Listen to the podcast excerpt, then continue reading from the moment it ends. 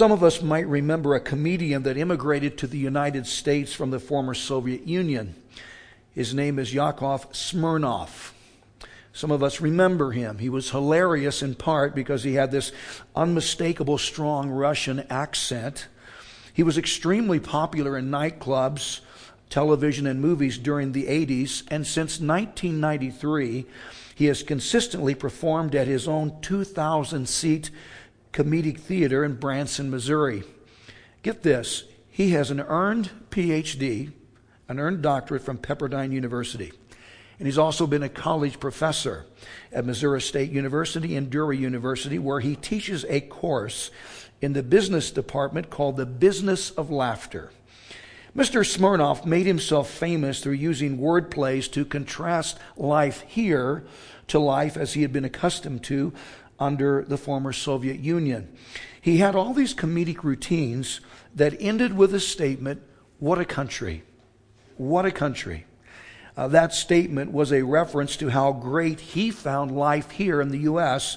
compared to the suffocating existence he had experienced under communism in the USSR. One of his routines in particular illustrated some of the more dramatic changes he experienced here. He said, that one of the first things he loved most about the United States was our grocery stores. Smirnoff said, I will never forget walking down one of the aisles and seeing powdered milk. Powdered milk. The label said, just add water and you get milk. And then on another aisle, there was powdered orange juice. Powdered orange juice. And it said, just add water and you get orange juice. And then on another aisle, there was baby powder. And I thought to myself, what a country! What a country. Most changes probably aren't that dramatic, but societal changes do happen. And since the onset of this coronavirus, changes are happening now at turbo speed. We're almost dizzy from all the changes. The question is not are things going to change? But the better question is, how much are things going to change? Because nothing remains constant except change. Things are constantly changing. Consider some of the changes from the happy days in the 1950s to the beginning part of this century. This is on the note sheet. In the 50s, the emphasis was on cash. Now, credit cards. In the 50s, it was savings now spending. In the 50s, delayed gratification, now instant gratification. In the 50s, there were absolutes. Now, not so much. No absolutes. In the 50s, there was a sense of certainty. Now there is ambivalence. In the 50s, there was investing. Now there's leveraging. In the 50s, there was the neighborhood. Now there's image. In the 50s, there was a strong middle class. Now there's class warfare. In the 50s, there were exports and now imports from China. In the 50s, there was mom and dad, the nuclear family, and now there are single parents. In the 50s, there were press conferences. Now there are photo opportunities. In the 50s, there was achievement, and now fame and celebrity status. In the 50s, there was a sense of commitment, and now divorce, bankruptcy, and I might add student loan forgiveness. In the 50s, it was made in the USA and now it's outsourcing. In the 50s, it was about we, and now it's about me. Things have changed dramatically. Notice the principle not all change is improvement. There are good changes and bad changes, and bad change is not an improvement. But without change, there can be no improvement.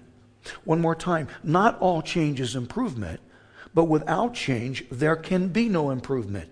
We all need to change something. And to help facilitate that change, there are four principles in this Genesis text that addresses personal change. The first two we have already commented on. Let me, though, just touch on those before we move on. Notice number one, God sometimes uses a crisis to initiate change. A crisis. Genesis 32, verse 24. Then Jacob was left alone, and a man wrestled with him until the breaking of day. Verse 25. Now, when he saw that he did not prevail against him, meaning that this man, his wrestling opponent, could not overpower Jacob, he touched the socket of his hip, and the socket of Jacob's hip was out of joint as he wrestled with him. Jacob was engaged in a serious wrestling match. He's grappling. His opponent was an unusual man. Most commentators and theologians believe that this was a pre Bethlehem Jesus manifesting himself in the form of an angel. Throughout the Old Testament, angels sometimes manifested themselves and did so as men, meaning as males. In theological language, Jesus manifesting himself in the Old Testament, centuries before his birth at Bethlehem, in the form of an angel like being, that is called a Christophany. A Christophany. So, this is probably Jesus, essentially, before his birth at Bethlehem, manifesting himself in a male angelic form. That wrestling match constituted a crisis, a personal crisis, and that crisis contributed to Jacob's changing. Second, we must be committed to changing. Committed. Verse 26 And he, this is this Christophany, said, Let me go, for the day breaks.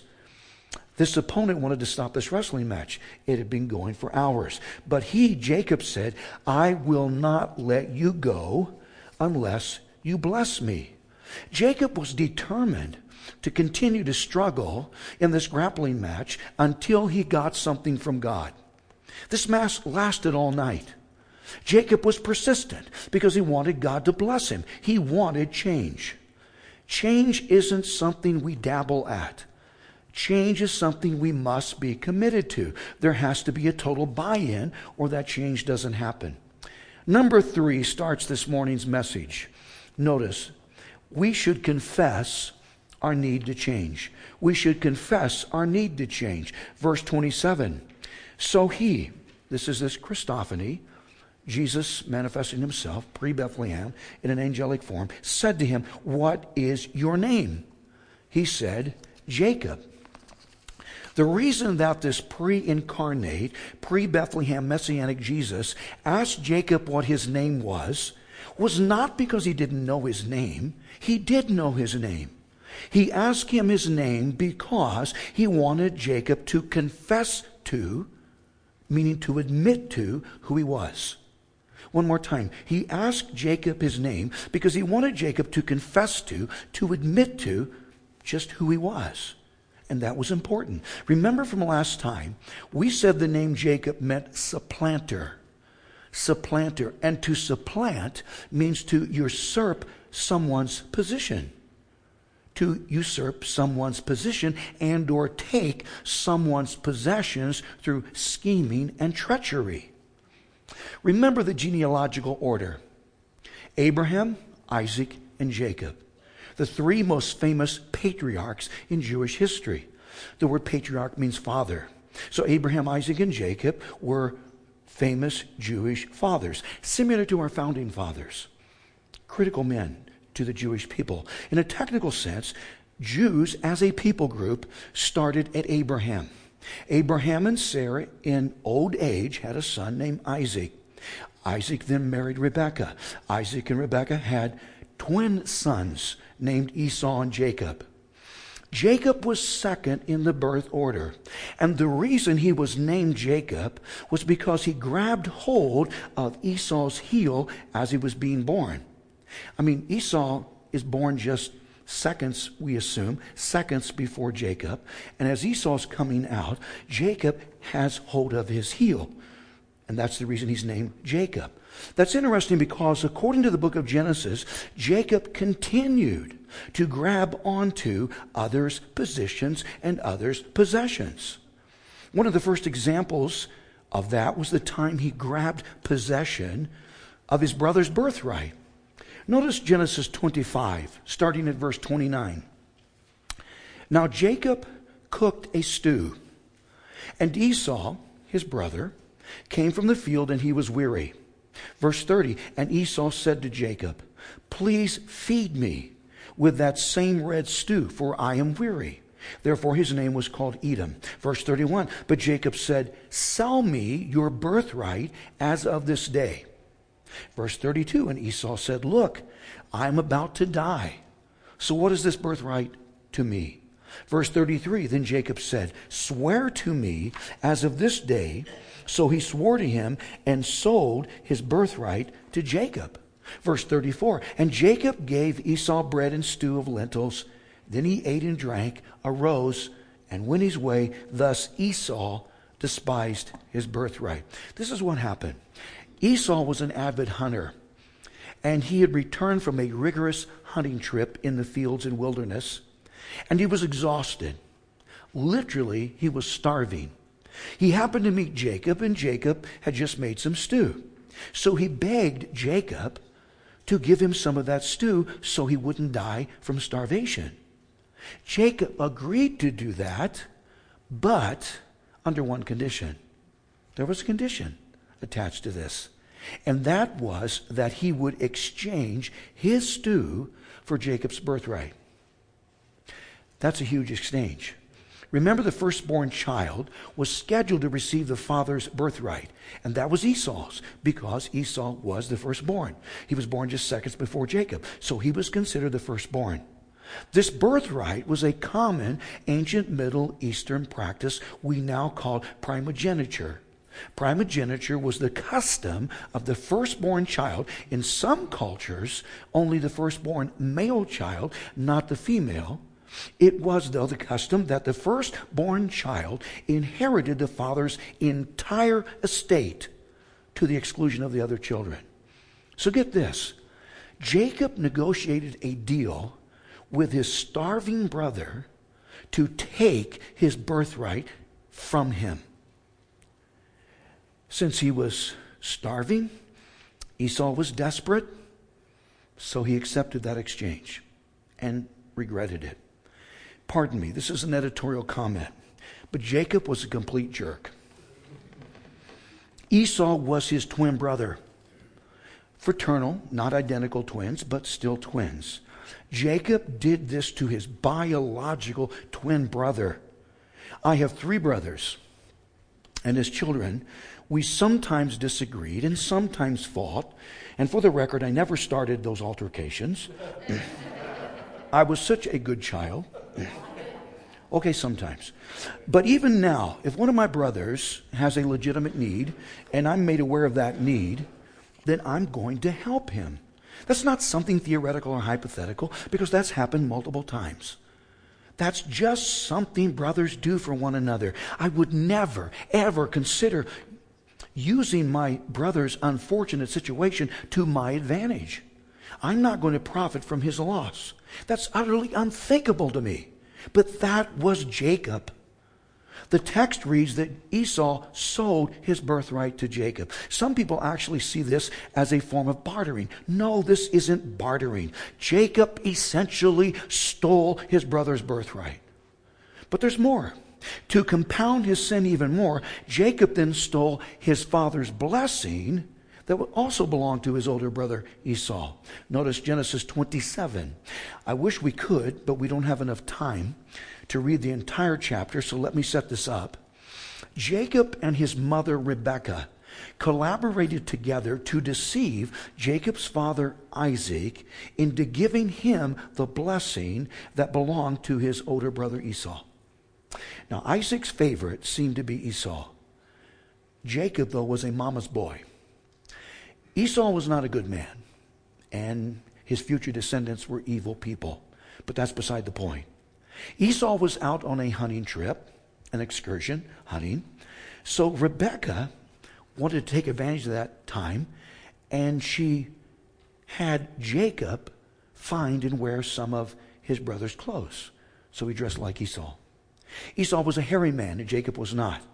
So she put hair from goats onto Jacob's hands and forearms and around his neck. We assume she also made him smell as though he'd come from the wild. And then she prepared a special meal. Masquerading as Esau, Jacob brought this meal to his father Isaac. Isaac's eyesight was so diminished that he was basically blind. He couldn't see. He recognized the voice as being from Jacob. But then Isaac felt his hairy hands and, and, and, and his neck, and he, it felt the same as Esau's hands and neck. Jacob deceived his father. And Isaac blessed Jacob, thinking he was Esau. Jacob stole his brother's blessing. Notice verse 30.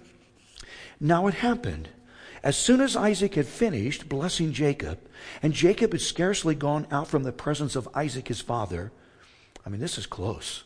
He just left. That Isaac his brother came in from his hunting.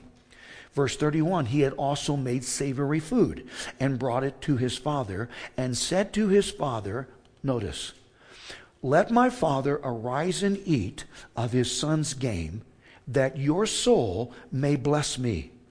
He's wanting that blessing that is his as the firstborn. Verse 32 And his father Isaac said to him, Who are you? So he said, I am your son, your firstborn, Esau. Verse 33 Then Isaac, hearing that, trembled exceedingly. I mean, Isaac is disturbed. This is upsetting to him. And said, Who? Who? Where is the one who hunted game and brought it to me? I ate all of it before you came, and I have blessed him, and indeed he shall be blessed. Verse 34 When Esau heard the words of his father, he cried with an exceedingly great and bitter cry. I mean, he's freaking out that this has happened. And said to his father, Bless me, me also, O my father. Verse 35. But he, his father Isaac, said, Your brother, your brother, your brother Jacob came with deceit and has taken away your blessing. Verse 36. And Esau said, is he not rightly named Jacob? For he has supplanted me these two times. He took away my birthright, and now look, he has taken away my blessing. This is incredible to me. At this juncture, Jacob was a piece of human garbage. But that, if that's not bad enough, there's even more after this because Jacob then proceeded to steal his father in law's flocks and herds. So Jacob was a thief, a cheater, a trickster, and a deceiver. Up to this point in time, he was not someone I would have befriended. No one appreciates a deceiver and a cheater because we cannot trust them. In modern times, one of the most recent cases of that aside from the current administration and the media, is the now disqualified, did I say that? Now disqualified and lifetime banned cyclist Lance Armstrong. I know something about cycling, something, not much, uh, because for a period of time I logged some serious mileage on a road bike. I've climbed every mountain peak in the Bay Area and rode centuries. And our oldest son, Drew, though, used to be a biking enthusiast. He's now, he resides uh, in Iowa. Iowa's flat, there are no mountains. And uh, so he's into CrossFit. That's what he does. But he's extremely knowledgeable about cycling. After Lance's abbreviated uh, comeback from retirement, Drew actually took me to see him race in a tour of California. I mean, he was an amazing athlete. So we have discussed this subject together at length. Lance argued that he had been drug tested more than 600 times, more than any other professional athlete, and that number might be accurate. But it has long been the near unanimous opinion among other professional cyclists and the media that he used performance enhancing drugs. Now, I and others admired his courageous fight against testicular cancer. He overcame that disease and his miraculous return to cycling. So I wanted to give Lance the benefit of the doubt, but our son Drew wouldn't. Our son continued to argue that, in his words, Lance was dirty. That Lance, he said, was probably the best of all time at avoiding detection. Turned out he was right in that assessment. Lance won the prestigious Tour de France or Tour de France, I don't know, a record seven times. Amazing. I saw a lot of those races. And he repeatedly denied, denied, and denied again and again that he'd never used steroids. He never used HGH, human growth hormone. He never did blood doping. He never used EPO. He never did that. His denials were so strong that he even sued people that dared accuse him of doing those things. His high paid team of attorneys sued such a large number of his accusers that now Lance doesn't even know who all he actually sued. Throughout a 14 year period, Lance manipulated the system and bullied and bribed people that had inside information on his drug usage in an attempt to convince them to shut up. And he almost got away with it, almost. After much investigation in 2012, the U.S. Anti Doping Organization concluded that Armstrong and his U.S. Postal Service cycling team had, quote, ran the most sophisticated, professionalized, and successful doping program that sport has ever seen. That's a huge statement. Some of us remember that Oprah interviewed Lance, and in that interview, he admitted to cheating. He confessed he had been Jacob-esque, and he had lied and deceived his closest friends and millions more that had so respected him. He was a thief, a cheater, a trickster and a deceiver, just as Jacob was. He lost all of his sponsors immediately. He lost an estimated $150 million in earnings. Lance Armstrong went from a big time hero to an absolute zero because no one appreciates a cheater. I need to interject this footnote. If I ever, ever preach a good sermon sometime, understand I am not using performance enhancing drugs. Okay, I, am not. I'm not. I swear I'm clean. Okay, just want to point that out to you. Okay, just just checking if you know. In ancient times, someone's name, someone described and matched his character. It did in Jacob's case. Someone's name acted as a label. Now, don't miss this. This pre Bethlehem angelic man, Jesus, asked him his name. And in announcing to him that his name was Jacob, it was an act of self admission.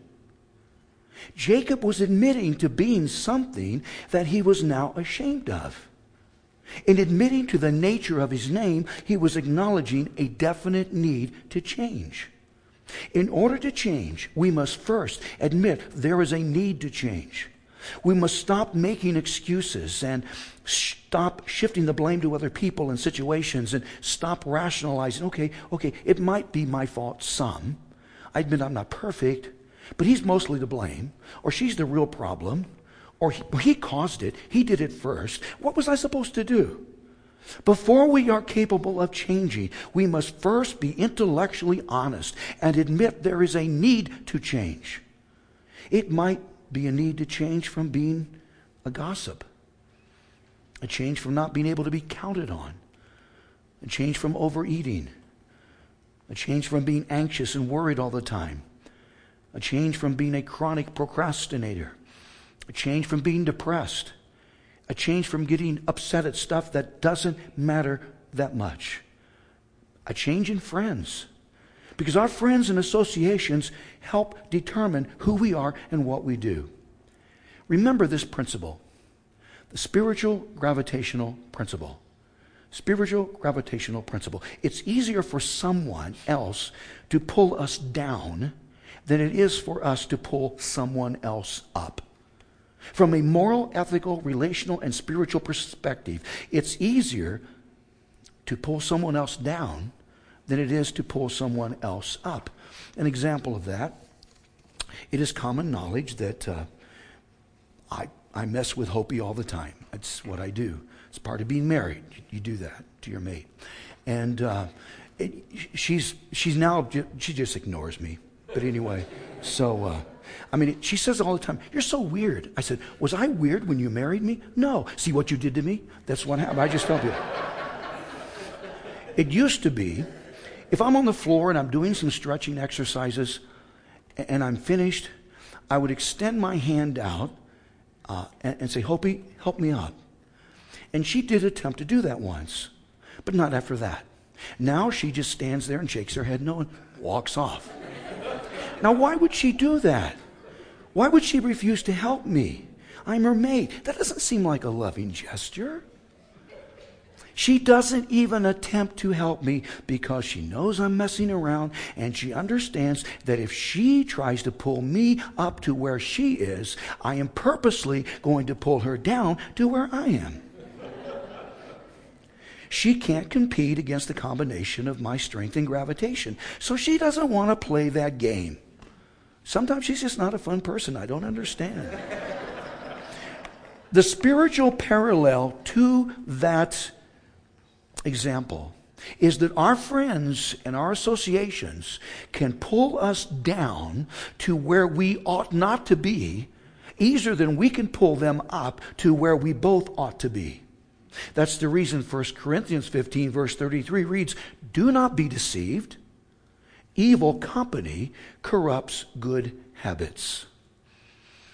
I have endless stories of how people close to us have influenced us for the wrong. So we have to be extremely careful about who our friends and associations are. Sometimes that means there needs to be a change. We might have to do the hard thing and tell that person, I'm sorry, but this friendship is unhealthy for me. It's toxic. Or tell someone we've been dating, um, I'm sorry, there's no future in this for us. Change cannot happen until we acknowledge a need to change. It might be a change from being in debt up to our eyeballs, a change from being undisciplined, a change from being rude and insensitive to people, a change from spiritual laziness, a change from being out of shape. In our previous congregation in California before moving here, we had five different congregants who each had lost in excess of 100 pounds. One of them lost 176 pounds. That's almost an entire person. But each of them had to first admit there was a problem. In some cases, it was an eating problem. But there was an obesity problem. And admitting to that problem and agreeing to change required them to first smash their pride and humble themselves. Because pride doesn't change people. 1 Peter 5, verse 5, this is familiar. God resists the proud, but gives grace to the humble. It requires a sense of humility to admit to a problem and to confess a weakness or dysfunction or some sin. But that's a good thing. Because if we do that, according to this, then God can extend to us the grace we need to change. One more time, the verse reads God gives grace to who? the humble, not the proud, the humble. In this context, grace is that energizing dynamic force from God that can enable us to both be and do what God wants us to both be and do. But notice that this verse also states that God resists the proud, meaning as long as we are prideful and stubborn in that pridefulness and refuse to admit a need to change, then God is going to be in direct opposition against us. Understand something, people. We need God on our side, not on our back. So we need to humble ourselves enough to admit that we have a problem or we have an area that needs to be changed. Some people want to protect their personal and private business at all cost. And I'm not suggesting a full and public disclosure that contains embarrassing details. That's not a biblical approach. But I do recommend that we first admit to God, admit to ourselves, and also, I suggest, admit to at least one other person that can hold us accountable. Admit to them that there was an area and or areas in us that needs to change. I'm going through some significant changes now at this moment. And I've shared those changes with people so they can ask me about them. How's it going? Number four. The fourth principle is we should cooperate with God in creating and sustaining change. We should cooperate with God in creating and sustaining change. Verse 28 from Genesis 32. And he, this angelic form, this Christophany, said, Your name shall no longer be called Jacob, but Israel. For you have struggled with God and with men and have prevailed. Notice the moment Jacob began admitting what he was, he's the supplanter, the deceiver, the trickster, the thief, the liar. The moment he admitted what he was and began to cooperate with God, then and only then did he start to change. The first thing God did in facilitating this change was to change his name from Jacob to Israel. And notice the name Israel means he strives with God. That is a reference to that all night wrestling match he just had. The name Israel was then applied to Jacob's descendants. Remember, Jacob had 12 sons. Those sons became heads of 12 tribes. And those 12 tribes were then called the 12 tribes of Israel. And the members of those ancient 12 tribes were called Israelites. And his descendants were called the children of Israel and the house of Israel. Jacob, though, was cooperative. He didn't protest that he didn't want a name change. He didn't say, this is, this is my birth name. I don't want to change it. He didn't do that. He didn't argue that he actually preferred the name Jacob to Israel. No. He accepted his name being changed from Jacob to Israel. That's called cooperation. Verse 29. Then Jacob asked, saying, Tell me your name, meaning this Christophany. Tell me your name, I pray. And he said, Why is it that you ask about my name? It's interesting that this angelic form of this pre Bethlehem Jesus would not identify himself. But notice, and he blessed him there. So this person blessed Jacob. Jacob changed, and as a result, God blessed him and named an entire nation and people group after him. In ancient times, it was the nation Israel and the Israelites, and now it's the modern state of Israel and Israelis. Israel is a blessed nation. I'm curious, how many in this room have been to Israel? Anyone? Oh, boy. Several. Okay. I don't get out much, so uh, I haven't been. Um, I, I, will go at some point. I'm not sure when. Um, probably after Jesus returns, I'll go. Anyway, um, the modern nation of Israel is the only Jewish majority state in existence. It has a uh, total population of just more than 9 million, and some 6 million are Jewish people. It is only the 153rd largest nation out of almost 200 existing nations, but it's the has the 41st largest economy. Its economy is larger than all of its neighboring countries combined. It has the highest standard of living in the entire Middle East and one of the world's longest life expectancies, 82.5 years. Outside of the U.S., it has the highest concentration of high tech and startup companies. It is one of the foremost countries in the invention of new technologies. It has the best intelligence on earth, and and plus there was an outstanding military presence. It is the third most educated nation in existence, and I am told, I read, its coffee is so good, Starbucks wasn't even able to break into the market. So there you go. Israel is a blessed nation, and it is also a much much persecuted nation. No nation on earth is hated more than Israel. No nation on earth is threatened more than Israel. So now more than ever, Christians, evangelicals, should be pro Israel. Per the Abrahamic covenant, that is the biblical position. That doesn't mean we agree to all Israel does, not at all. But the Jewish people are still God's covenant people. The point is, God blessed Jacob because he changed from the scheming deceiver and trickster he used to be to become the father of a great and blessed nation. And then, through that special nation, the Messiah and Savior, Jesus, was born. The practical application is that, not unlike Jacob, God wants to bless us if we would just change to become and do what he wants. Verse 30. So Jacob called the name of the place Peniel, for I have seen God face to face, and my life is preserved. So Jacob named the location of this intense struggle he had had Peniel, and the name Peniel means the face of God. At some point, each of us are going to face God. But in order to prepare ourselves to face God, we need to first face ourselves. We need to be transparent. We need to be introspective and then enact those changes that would please Him.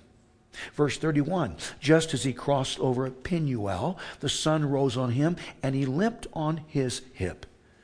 Jacob had a permanent limp as a result of the situation, and that limp represented his decision to change. Verse 32 Therefore, to this day, that doesn't mean, therefore, to the present, now, no. Therefore, to the time that Moses authored this book, remember, Moses authored the Pentateuch, first five books of the Old Testament, and that included Genesis. No, to that time. Therefore, to this day, the children of Israel do not eat the muscle that shrank, which is on the hip socket, because he, this Christophany, this messianic man, Jesus, in an angelic form, touched the socket of Jacob's hip in the muscle that shrank. This verse mentions that as a result of Jacob's hip dislocation during that grappling match, the muscle that is on the hip joint shrank or atrophied. Atrophy means to waste away through a lack of nutrition or usage. The primary muscle, now there are medical people in this room, and I am subject to correction after the service. I know that, so feel free to do that if I have got this mistaken. The primary muscle that is most responsible to secure the femur bone to the hip joint is called the piriformis muscle. The piriformis muscle. The important sciatic nerve runs through this piriformis muscle, so I have read. And some of us have had sciatica, and it's extremely painful. So if this injury to Jacob partially severed or bruised the sciatic nerve, then the piriformis muscle would have shrank or atrophied some. And that is probably what happened to Jacob during that match. And that would have disabled him the rest of his life. And the piriformis muscles inside that circle on that anatomical chart there, and uh, that's probably what happened. That it shrunk or atrophied because of the injury he incurred during the match.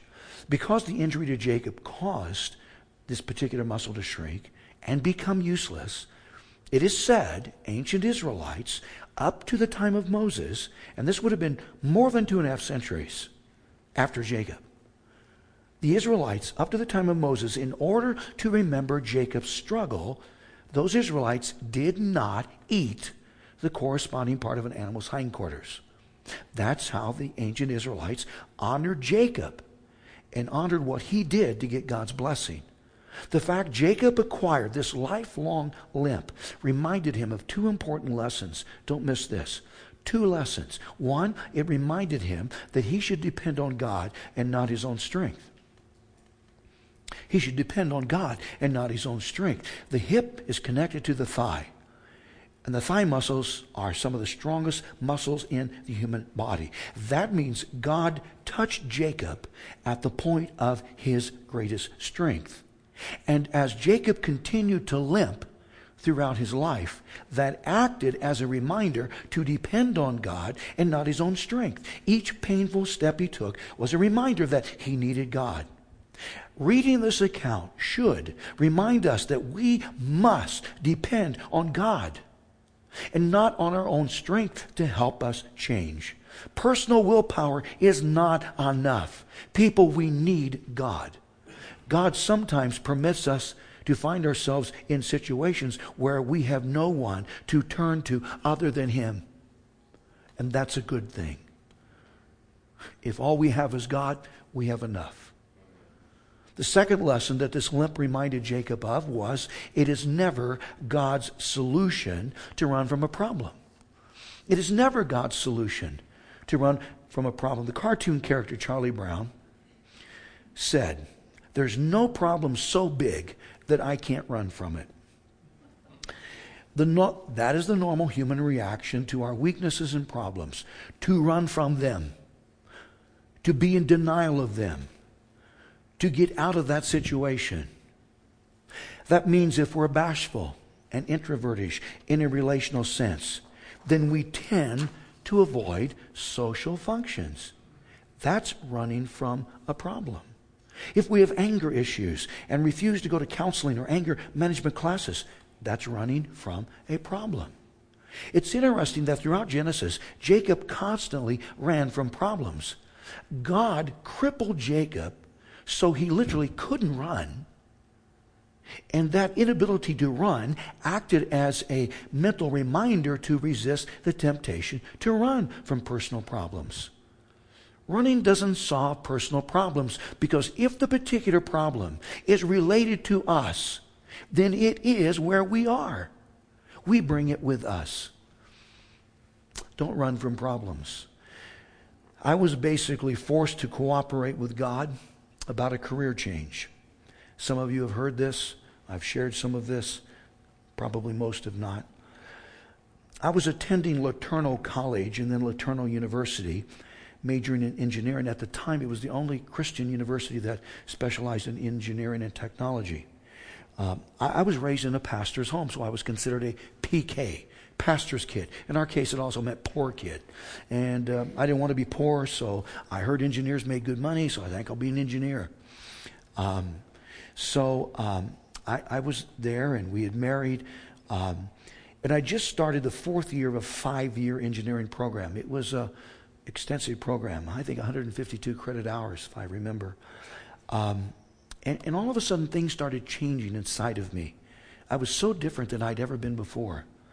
Um, God started to create in me a profound and radical change inside me, changing me from a, an interest in mechanical design and welding processes to the people business.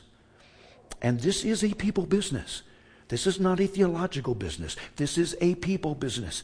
Some pastors haven't figured that out. No one would have ever guessed that what God wanted me to do that. Never. Um, I was an extreme introvert. Extreme. I was so afraid of being recognized, I would sit in the back of the classroom, always. I would never raise my hand, never volunteer to answer a question. I might know the answer, but I was afraid to raise my hand, answer the question, because there's a minute you know, percent of a possibility I could be wrong, and then I'd be embarrassed and I'd be ashamed, and so I wouldn't do it. In high school, I'd been rejected so often on dates that I was afraid to approach girls. The only reason I met Hopi was because it was a prearranged blind date that a close friend had set up for us. I'm not sure if we knew one another in school that we would have ever dated. I don't know. But she, and I have to tell you the story. It was a double date. My friend Jack, we worked out together, said, You want to go with these girls? They're identical twins, mirror image identical twins, hope and faith. And he said, So you want to go? I said, Sure, let's go. We got to their house, went to the car. I borrowed my dad's car because I had a 1956 Plymouth. That wasn't too bad, but the, the color scheme was really bad. It was pink and white. And uh, it looked like Pepto Bismol on wheels. And so I. I, I, was not insecure in my masculinity, so it didn't bother me. It was my first car, so I didn't care. So anyway, so I borrowed my dad's car. It was a four door. And I said, well, I don't know who's who. They dressed identical, looked identical. It was ridiculous. I said, whoever what. Hope he just took a dive for the back seat with Jack, just right there. So I was left with faith. And, uh, but it didn't matter because I couldn't tell them apart anyway. In fact, halfway through the date, we went to the restroom. I said, Jack, who am I with? I, I have no clue. And um, he said, I think, I think you're with faith, I think. Anyway, but I figured it out and asked Hopi out after that. But uh, I, was, I was afraid of girls. I was afraid of public speech. It terrified me. In fact, to this date, I've never had a, a public speech course. Um, I've had homiletics, which is preaching, but I, not a public speech course per se. I was not prime pastoral candidate material. But there were changes. These changes were happening inside me. I got so turned on for Jesus. If there was something happening in church, I was there. I volunteered for everything. I was in vacation Bible school. I taught a Sunday school class. I was head of the ushers. I just did everything I could. I never missed anything. I couldn't get enough of the Bible. I, I, I just buried myself in the Bible. I studied and studied, and then I wanted to tell everyone what I had learned. I started seeing myself in the pulpit preaching, and that was so not me. I struggled understanding those changes throughout a nine month period. I'd spoken to my father. He'd pastored 27 years. I said, Dad, what's going on? He said, Son, if there's anything else you can do in life and be happy doing it, then do that. He said, Do not surrender to this calling. Don't do it unless you feel as though you're going to die if you don't. And that's what happened. In the end of those nine months, after not being able to eat or sleep, I had no interest in engineering. I, I had to force myself to study and take tests and pass courses. I hated it. I loved it before. I hated it. I could even barely function at that stage. So one Friday afternoon, I walked into the Alpha Omega frat house where I was a member. I went into the office, shut the door behind me, got on my knees. And this is extremely vivid to me.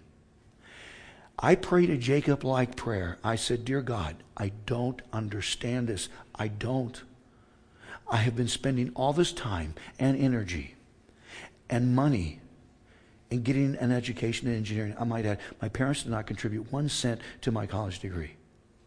And that's fine. I have no problem. I paid it off. I was fine.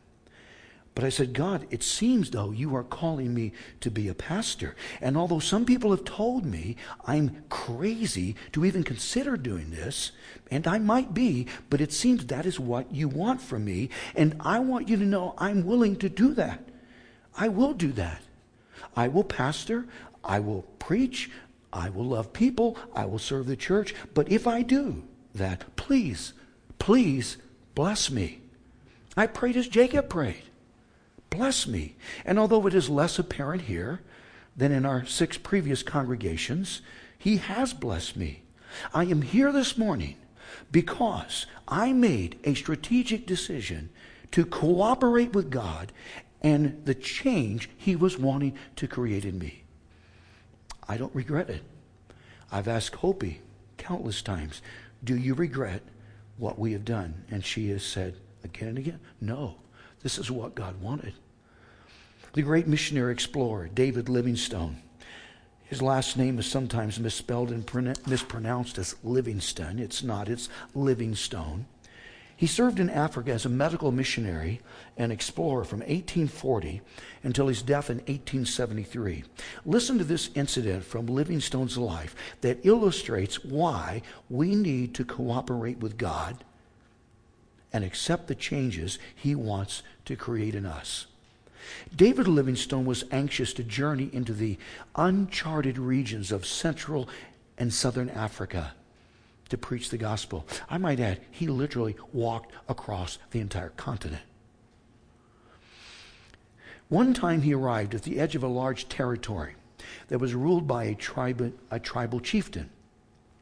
And he was told that according to tradition, the chief would come out to meet him and welcome him, but only after an exchange had been made. Tradition said that the chief could choose any item from Livingstone's personal property and he could keep it for himself. No matter what that item might be, no matter how valuable that item might be, he could keep that item for himself. But then the chief would in turn give Livingstone something of his own. Livingstone had only a few possessions with him, but at that encounter, he obediently spread them out all on the ground his clothes, his books, his watch, and even his goat that provided him with milk. He had chronic stomach problems, and that prevented him from drinking the local water. He relied almost exclusively on goat's milk. This goat was probably his most prized possession. But to his complete shock and disappointment, the chief took his goat. And in return, the chief gave him only a carved stick, shaped like a walking stick. Livingstone tried to hide his disappointment. That wouldn't be a good optic, so he tried to, but he was upset. He was definitely upset that this chieftain had taken his goat. He needed that goat. And afterwards, he admitted that he started to complain to God uh, about what he perceived to be, you know, a, a, a, terrible exchange. He now had a useless walking cane. He didn't need a walking cane. I mean, what could a cane do for him compared to a goat that kept him hydrated and well? But then, after throwing one of his pity parties, and someone in his group overheard him and said to him, Livingstone, you don't understand. You don't understand what has happened. That's not a walking cane. It's the chief's own personal scepter. And using that scepter, you can gain entrance to every village in this country. The chief has honored you greatly. That man was correct because God used that chieftain's cane to open up village after village after village throughout Central Africa. And then as successive missionaries came in after him, wave after wave of conversions occurred. David Livingstone was at first uncooperative with God, in part because he didn't understand what God was doing. This was nonsensical to him. But once he understood, then he started to cooperate, and great things happened. But if we understand what God is doing, and if we do, that's fantastic. But if we don't understand, and that's probably more often than not, if we don't understand what God is doing, we still should trust Him and cooperate with the changes He wants to make in us. Christian and successful businessman, now deceased, Max De Pree made this statement In the end, it is important to remember that we cannot become what we need to be by remaining what we are. We cannot become what we need to be by remaining what we are. So, people, let's change.